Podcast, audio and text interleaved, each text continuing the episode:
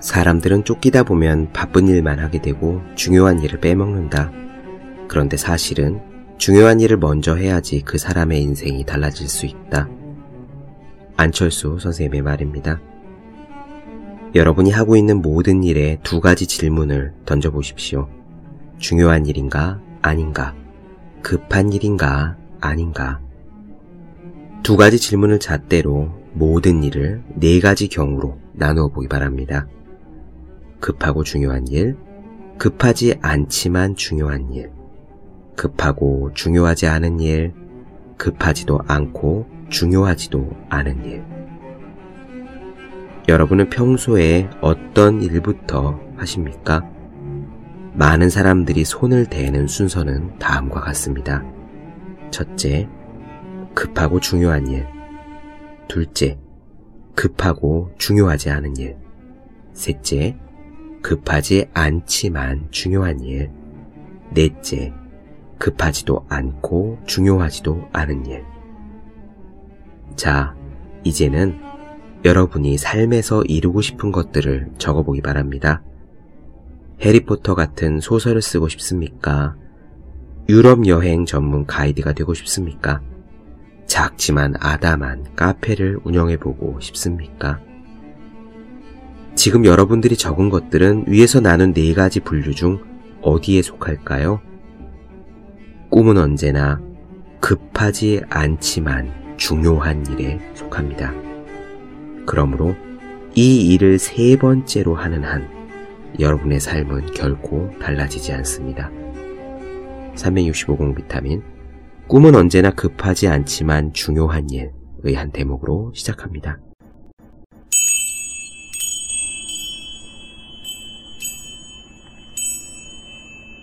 네, 안녕하세요. 본격 공부자극 팟캐스트 서울대는 어떻게 공부하는가 한재우입니다. 똑같이 말을 잘하는 두 사람이 여기 있습니다. 그런데 그 중에 한 명은 말을 잘하는 자신의 재능을 이용해서 사람들을 가르키는 선생님이 됩니다. 반면 다른 한 명은 말을 잘하는 자신의 재능을 이용해서 사람들을 속이는 사기꾼이 되기도 하죠. 여기 똑같이 운동을 잘하는 두 사람이 있습니다. 한 명은 매일같이 도장에 나가 몸을 닦고 불굴의 투지로 사람들에게 존경받는 무도인이 됩니다. 반면에 다른 한 명은 자신의 몸을 이용해 주먹질을 하다가 결국 약한 사람들에게 괴로움을 주는 어두움의 길로 빠지기도 하죠. 여기 똑같이 논리적이고 언어에 능한 두 사람이 있습니다. 둘 다 열심히 공부해서 좋은 시험에 합격했고 소위 힘이 있는 좋은 관직에 올랐습니다. 그런데 그 중에 어떤 사람은 자신에게 주어진 힘을 사용해 어려운 사람들을 돕는 길로 나가는가 하면 다른 사람은 그 반대로 자신에게 더 많은 이익을 긁어 모은 방향으로 살아가기도 하지요. 왜 똑같은 재능을 가지고도 살아나가는 삶의 방향은 이렇게 달라질 수 있는 것일까요? 같은 재능, 그러나 전혀 다른 삶의 차이. 오늘부터는요, 아홉 번째 지능에 대한 이야기를 나눠드릴까 합니다. 사실 이 아홉 번째 지능은요, KBS에서 세상을 바꾸는 아홉 번째 지능이라는 다큐멘터리로 방영이 되었던 건데요. 저는 그 다큐멘터리는 보지 못했고 대신 아홉 번째 지능이라는 제목의 책을 읽었습니다. 이 아홉 번째 지능에서 주장하는 것은 그동안 우리에게 알려진 여러 가지 다중 지능들 말고 사실 우리 삶에 큰 영향을 미치는 아직 학문적으로는 완전히 밝혀지지 않은 지능이 한 가지 더 있는데 그것이 바로 삶에 대한 큰 질문을 던지는 지능, 삶의 가치를 추구하는 지능인 아홉 번째 지능이라고 합니다. 저는 이 아홉 번째 지능이라는 얇은 책을 무척 흥미롭게 읽었고요. 그동안 제가 고민해왔던 바와 어느 정도 일치한다는 생각도 가지게 되었습니다. 제가 책을 좋아하고요. 책을 읽으면 읽을수록 더 많은 책이 읽고 싶어지는 것은 그 책들 어딘가에서 삶을 살아가는 길에 대한 해답이 숨겨져 있기 때문인데요. 바로 이 아홉 번째 지능이라는 책도 제가 역시 우리 삶을 살아가는 일종의 지도 내지 나침판을 만난 그런 책이라고 할 수 있겠습니다. 우리의 아홉 번째 지능의 이야기는요, 먼저 엄청난 언어적 재능을 가진 두 사람, 괴벨스와 괴테를 비교하는 것으로부터 시작합니다.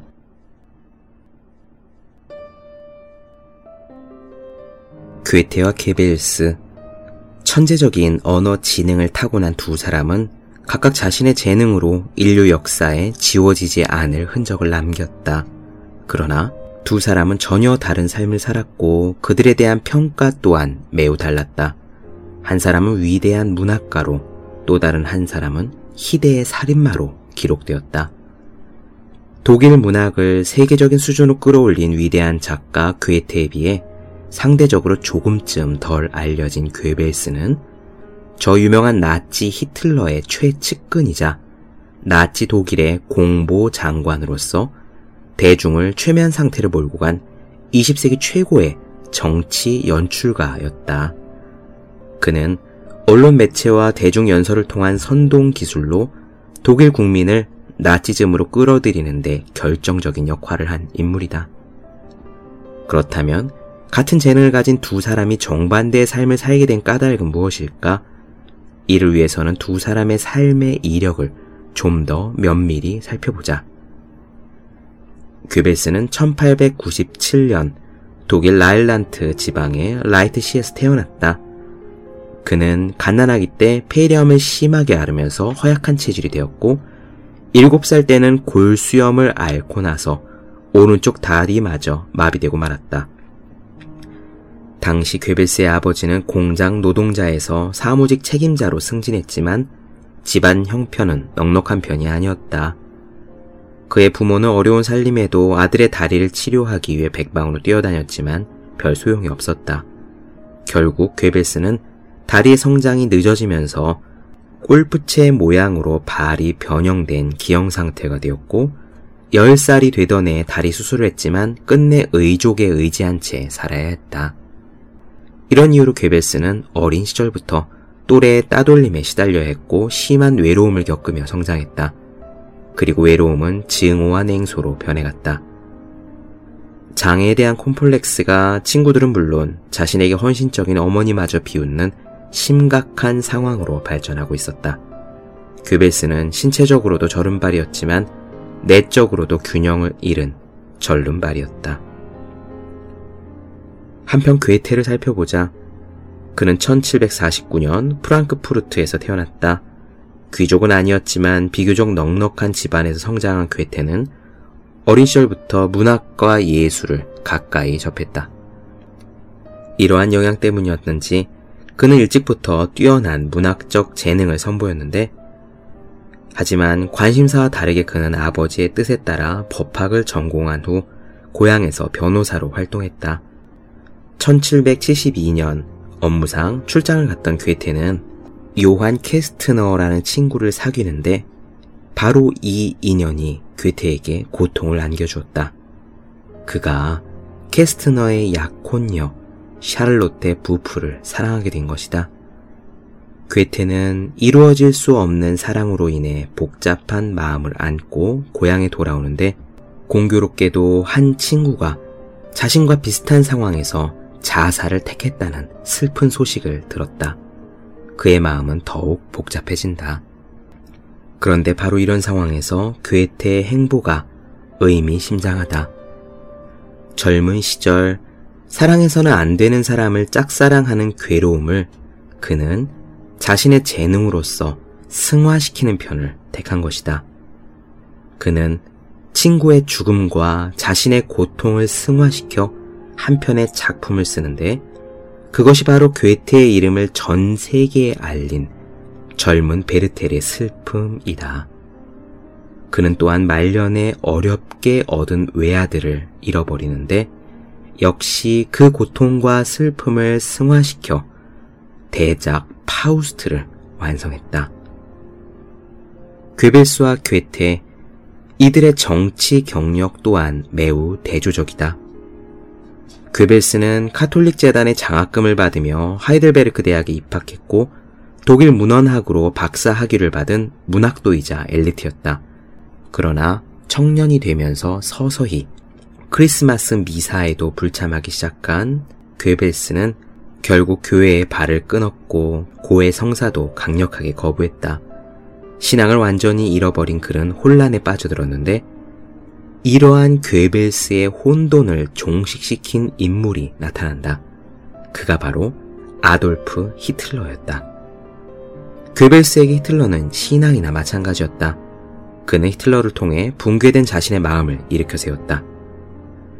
그는 이제 카톨릭 신자도 상처받은 문학 청년도 아니었으며 자신의 상처와 문학적인 재능을 무기로 세상에서 받은 멸시와 아픔을 무자비한 복수로서 씻어내는 희대의 살인마가 된 것이다.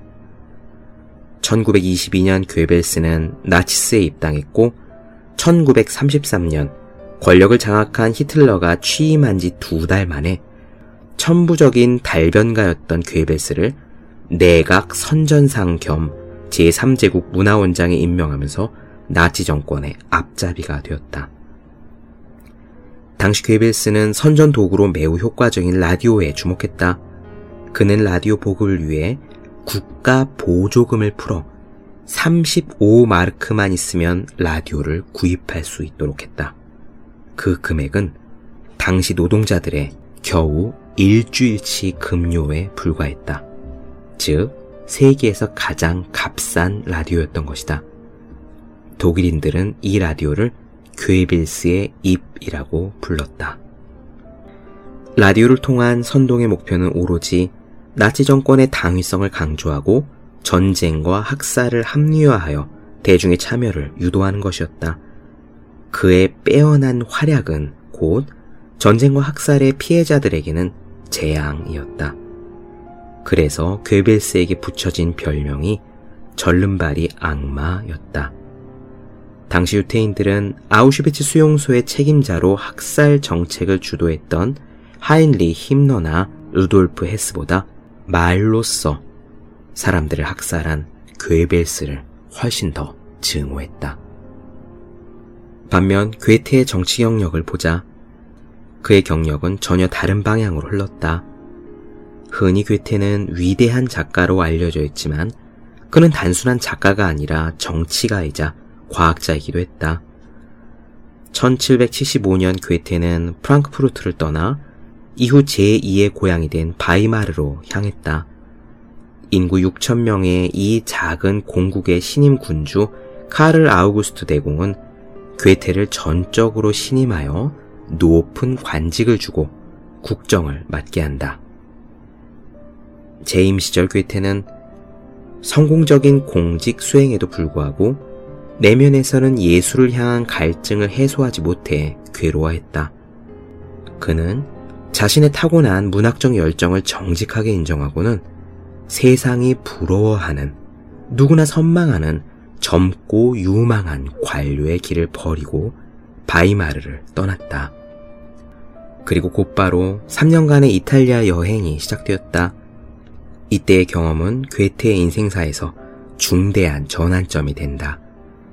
이탈리아에서 본 수많은 고전 예술품은 괴테 특유의 고전주의적 예술관을 확립하는데 밑거름이 되었다.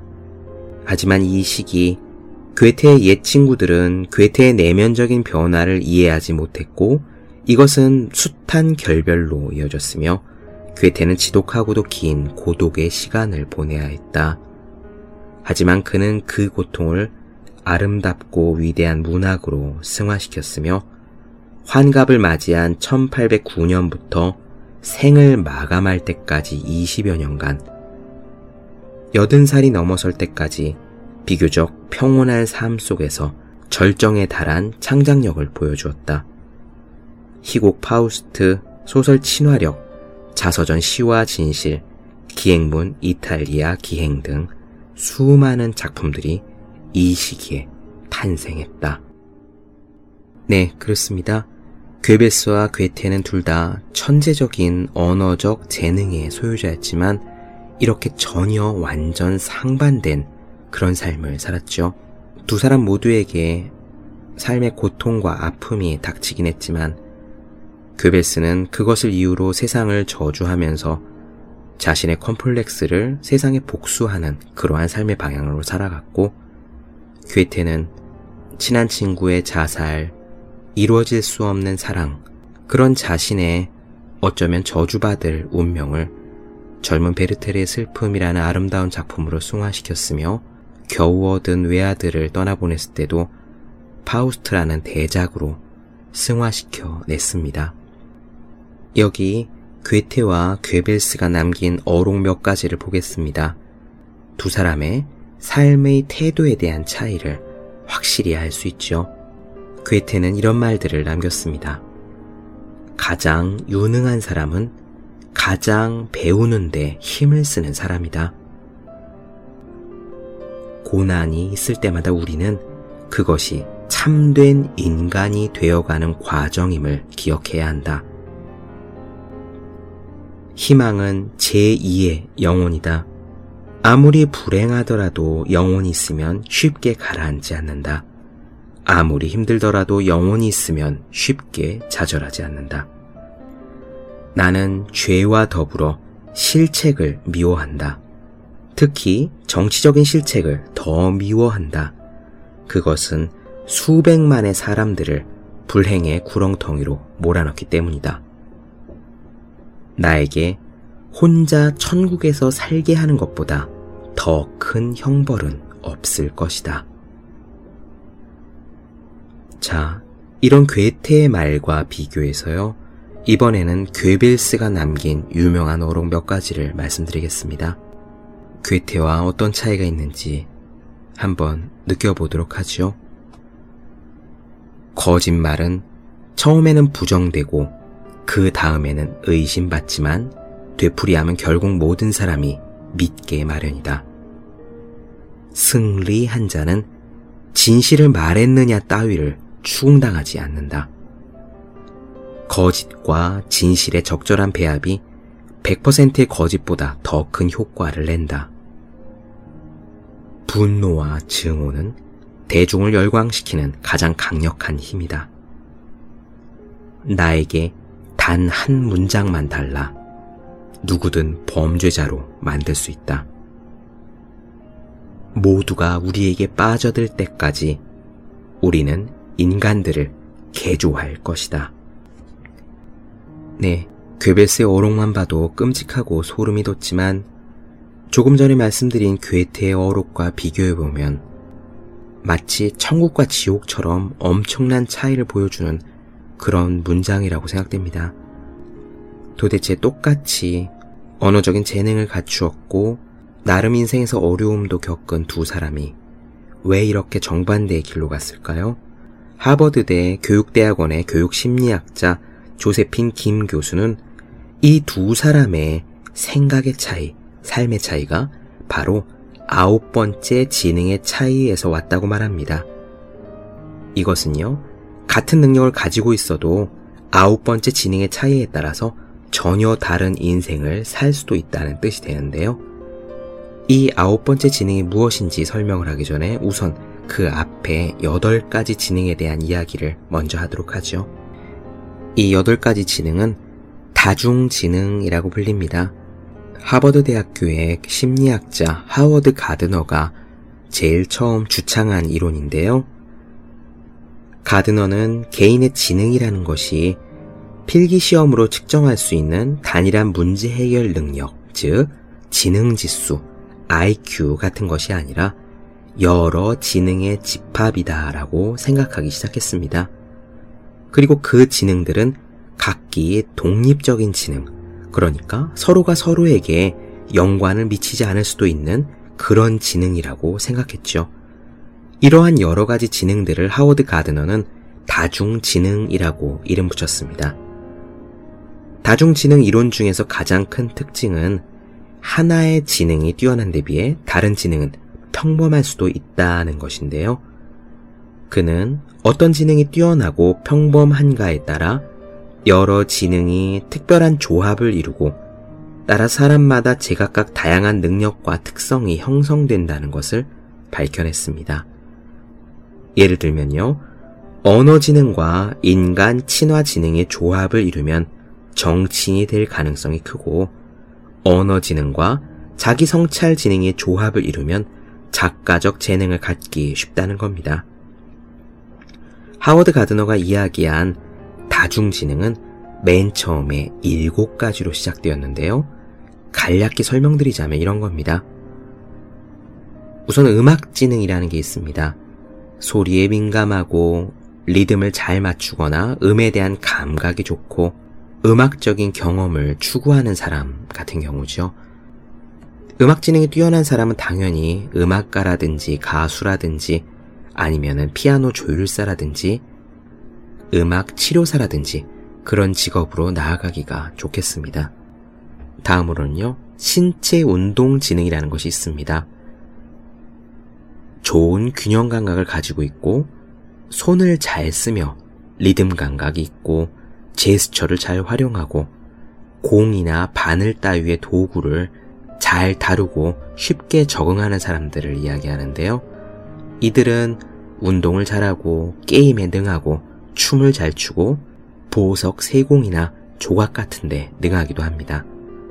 당연히 신체 운동 지능이 탁월한 사람들은 안무가나 무용가, 운동선수, 혹은 조각가, 산악인, 도예가, 파일럿 같은 직업으로 나아갈 수 있겠죠. 세 번째로는 논리 수학 지능이라는 것이 있습니다.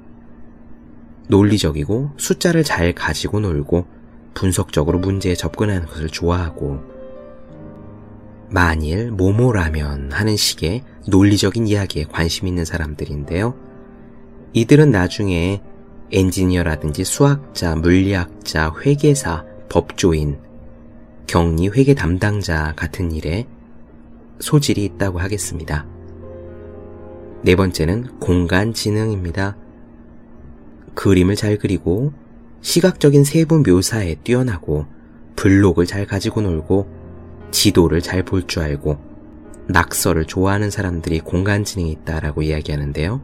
이들은 나중에 조각가나 항해사, 미술가, 건축가, 요리사, 서예가, 운전사 같은 직업들을 갖기에 좋겠습니다.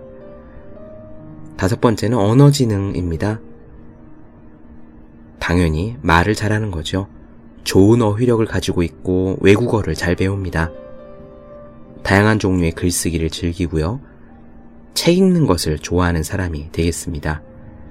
이들이 잘하는 일은 소설 쓰기, 연설하기, 농담하기, 연극, 토론 같은 것이 되겠으며 나중에 작가라든지 기자, 변호사 혹은 영업사원, 시인, 아나운서, 개그맨 같은 직업들을 얻기에 좋겠죠. 여섯 번째로는 인간 친화 지능이 있습니다. 다른 사람들에 대한 공감하는 능력이 뛰어나다든지 또래 사이에서 인기가 높다든지 사람들을 두루 잘 사귄다든지 여러 사람들과 중계를 하거나 협업을 하는데 능숙한 이들인데요. 이런 분들은 나중에 정치가, 종교 지도자, 사회운동가, 카운셀러나 교사, 간호사, 관광 가이드 같은 직업을 갖기에 좋겠습니다. 그리고 일곱 번째로 자기 성찰 지능이 있습니다. 이들은 자기 자신에 대해서 잘 안다는 강점이 있는데요. 스스로의 강점과 약점을 명확히 인식하고 자신의 능력에 대해 잘 알고 있고 자신의 감정을 잘 이해하고 특정한 활동에 대한 좋고 싫음이 분명한 사람들을 이야기합니다. 이런 분들은 나중에 신학자나 심리학자, 작가, 정신분석학자, 심리치료사, 심령술사, 역술인, 혹은 기업가 같은 직업을 얻기에 좋겠습니다. 하워드 가드는 처음에 이렇게 일곱 가지 지능을 다중지능으로 시작했는데 나중에 한 가지 지능이 더 추가됐어요. 여덟 번째, 자연 친화 기능입니다. 새나 꽃이나 나무 같은 동식물에 관심이 많고 동물들을 잘 돌봐주고 자연물의 관찰에 상당한 시간을 할애하고 이를테면은 화분 관리를 좋아하고 잘하는 사람이 될 수 있겠죠. 이런 분들은 나중에 생물학자, 식물학자, 의사, 수의사, 농학자, 약초 연구가, 원예가 등의 직업을 갖기에 좋겠습니다. 아무튼 간에 하워드 가드너는 이 다중지능에 대한 연구를 하면서 인간은 누구나 다중지능을 갖고 태어나며 교육과 훈련 등을 통해 이 다중지능을 일정한 수준까지 개발할 수 있다고 보았는데요. 교육 환경과 개인적인 노력, 사회적 여건 등이 잘 갖춰지면 비교적 높은 수준까지 각 지능을 개발할 수 있다고 했습니다. 즉, 다중지능은 태어날 때부터 정해지는 것이 아니라는 것이 하워드 가드너가 생각하는 지능의 기본적인 정의가 되겠습니다. 1980년대 초반 40대 젊은 심리학자인 하워드 가드너가 내놓은 이 다중지능에 대한 이론은요, 사실 심리학계에서는 심드렁했습니다. 그런데 의외로 교육학교에서 엄청난 파장을 몰고 왔죠. 지능지수, 즉 IQ에 대한 획일적인 줄 세우기식 방법에 한계를 느끼고 있던 교육학계에서 이 다중지능 이론이 발표되자마자 뜨거운 관심을 보이기 시작했던 거예요. 세상 역시 마찬가지였습니다. 우리의 지능은 하나가 아니며 여러 가지 지능들이 있고 누구나 잘하는 것이 각자 다르다는 주장은 당연히 사람들에게 엄청나게 매혹적으로 들렸죠.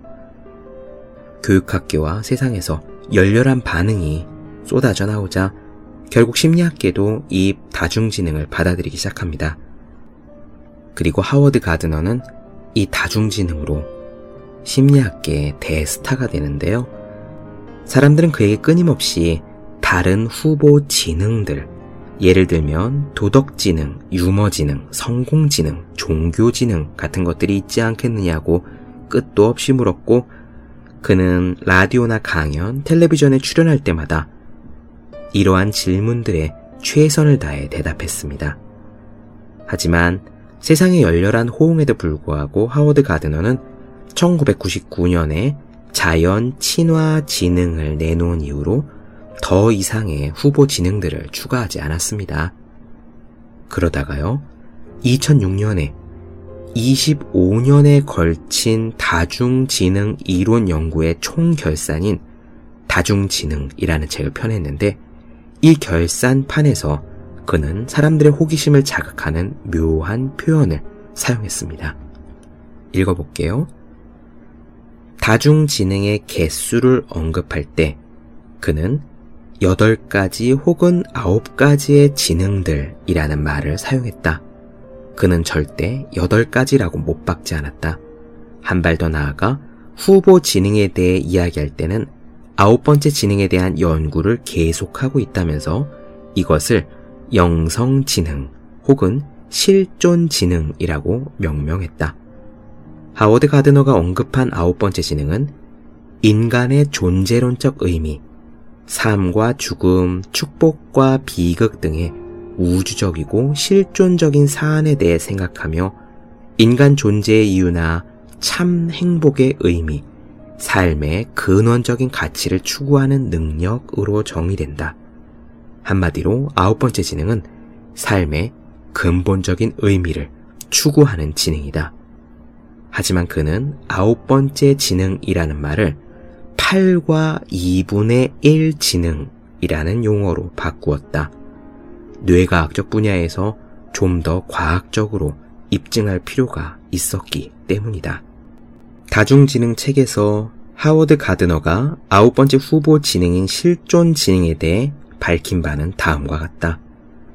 나는 그것을 빅 퀘스천, 큰 질문들과 관련된 지능이라고 기술하고 실존 지능이라 부른다.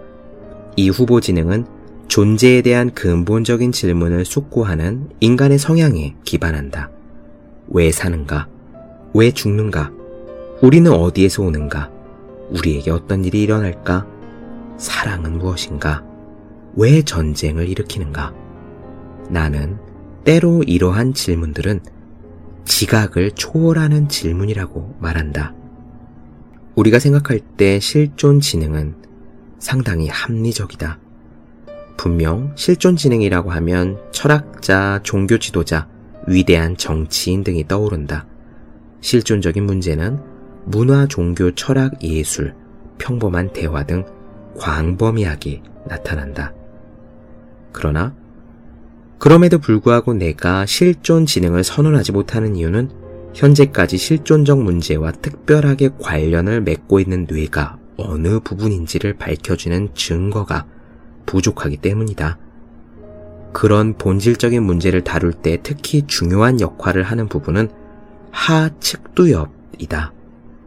그러나 실존적인 문제들은 보다 광범위한 철학적 사고의 일부이거나 개인의 일상적이고 정서적인 질문의 일부일 가능성도 있다. 그런 이유로 나는 아직 실존 지능을 아홉 번째 지능으로 인정하는 것이 꺼려진다. 나는 당분간 8과 2분의 1 지능에 만족할 것이다. 네. 하우드 가드는요, 이렇게 실존 지능에 대해서 완전히 단언하는 것을 조금 유보해 두면서요, 이렇게 이야기합니다. 20년 뒤쯤 뇌과학이 더 발달돼서 뇌의 작용과 역할에 대해서 좀 더 많은 과학적 지식을 갖게 되면은 그때쯤 이 실존 지능이 과학적으로 관찰되고 밝혀질 것이라고 말이죠. 하워드 가드너가 실존 지능을 부인한 것은 아닙니다. 다만 현재의 뇌과학적 성과로는 확실히 있다라고 단정 지을 수 없기 때문에 세상에서 쏟아질지 모르는 비난을 잠시 미뤄두고자 8과 2분의 1 지능이라는 표현에 만족한다고 했습니다. 오늘 드린 말씀을 요약하자면 이렇습니다. 아홉 번째 지능이라는 거는요, 실존 지능 혹은 영성 지능을 의미합니다. 이것은 빅 퀘스천, 큰 질문과 관련된 지능이고요. 근본적인 질문을 던질 수 있는 능력을 의미합니다. 즉, 우리는 왜 그저 어떻게 하면 더 급여를 받을까? 어떻게 하면 보다 좋은 대학에 갈까? 어떻게 하면 좀 더 잘 먹고 잘 살고 보다 좋은 차, 보다 큰 집, 보다 값비싼 물건을 가질 수 있을까? 같은 질문을 스스로에게 던지면서 살아가고 있는데 비단 그런 질문들을 뛰어넘어서요. 삶의 가치에 대한 근본적인 질문을 던질 수 있는 그런 지능이 바로 아홉 번째 지능이라는 것입니다. 아까 처음에 도입부에 말씀드린 같은 재능을 가지고도 서로 다른 삶을 사는 그 차이가 바로 이 삶의 가치에 대한 질문을 던지는 능력에서 오는 거라고 이 아홉 번째 지능 책의 저자들 그리고 하버드 교육대학원의 조세핀 김 교수는 이야기하는데요. 저 역시 이 아홉 번째 지능이라는 이야기에서 느낀 바가 많이 있습니다. 오늘부터요, 이 아홉 번째 지능에 나오는 이야기들을 여러분들께 함께 나누어 드리고자 합니다. 앞으로 나누어 드릴 내용은요, 아홉 번째 지능은 어떤 역할을 하는지, 그리고 어떤 힘을 가지고 있는지, 또한 우리 사회에서 아홉 번째 지능이 뛰어난 사람들은 어떤 분들이 있으며 그들은 어떤 방식으로 살아가는지에 대한 이야기를 좀 나눠 드릴 수 있을 것 같고요. 마지막으로 결국 이 아홉 번째 지능을 우리들, 성인이 된 우리들도 후천적으로 개발할 수 있는지에 대해서 그리고 아직 어린 나이인 학생들, 우리의 자녀들에게 아홉 번째 지능을 개발시키려면 어떻게 지도하고 가르쳐야 되는지에 대한 이야기까지 함께 나누어 드리고자 합니다. 앞으로 나누어 드릴 내용들이 기대되네요. 여러분들께도 많은 도움이 되셨으면 좋겠습니다.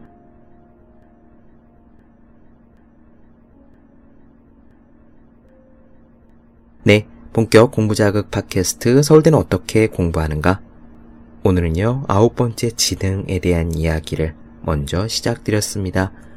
더 많은 이야기가 궁금하신 분들, 질문사항 있으신 분들은 제 네이버 블로그 허생의 즐거운 편지를 찾아주시면 되겠습니다. 그리고 매일매일 공부하시는 분들, 여러분 주변에 매일매일 공부하시는 그분들을 위해서 하루 한 페이지씩 읽고 공부할 의지를 북돋는 책 365 공부 비타민을 선물해 주시면 좋을 것 같습니다. 오늘은 여기까지 할게요. 저는 다음 시간에 뵙겠습니다. 여러분 모두 열심히 공부하십시오. 저도 열심히 하겠습니다.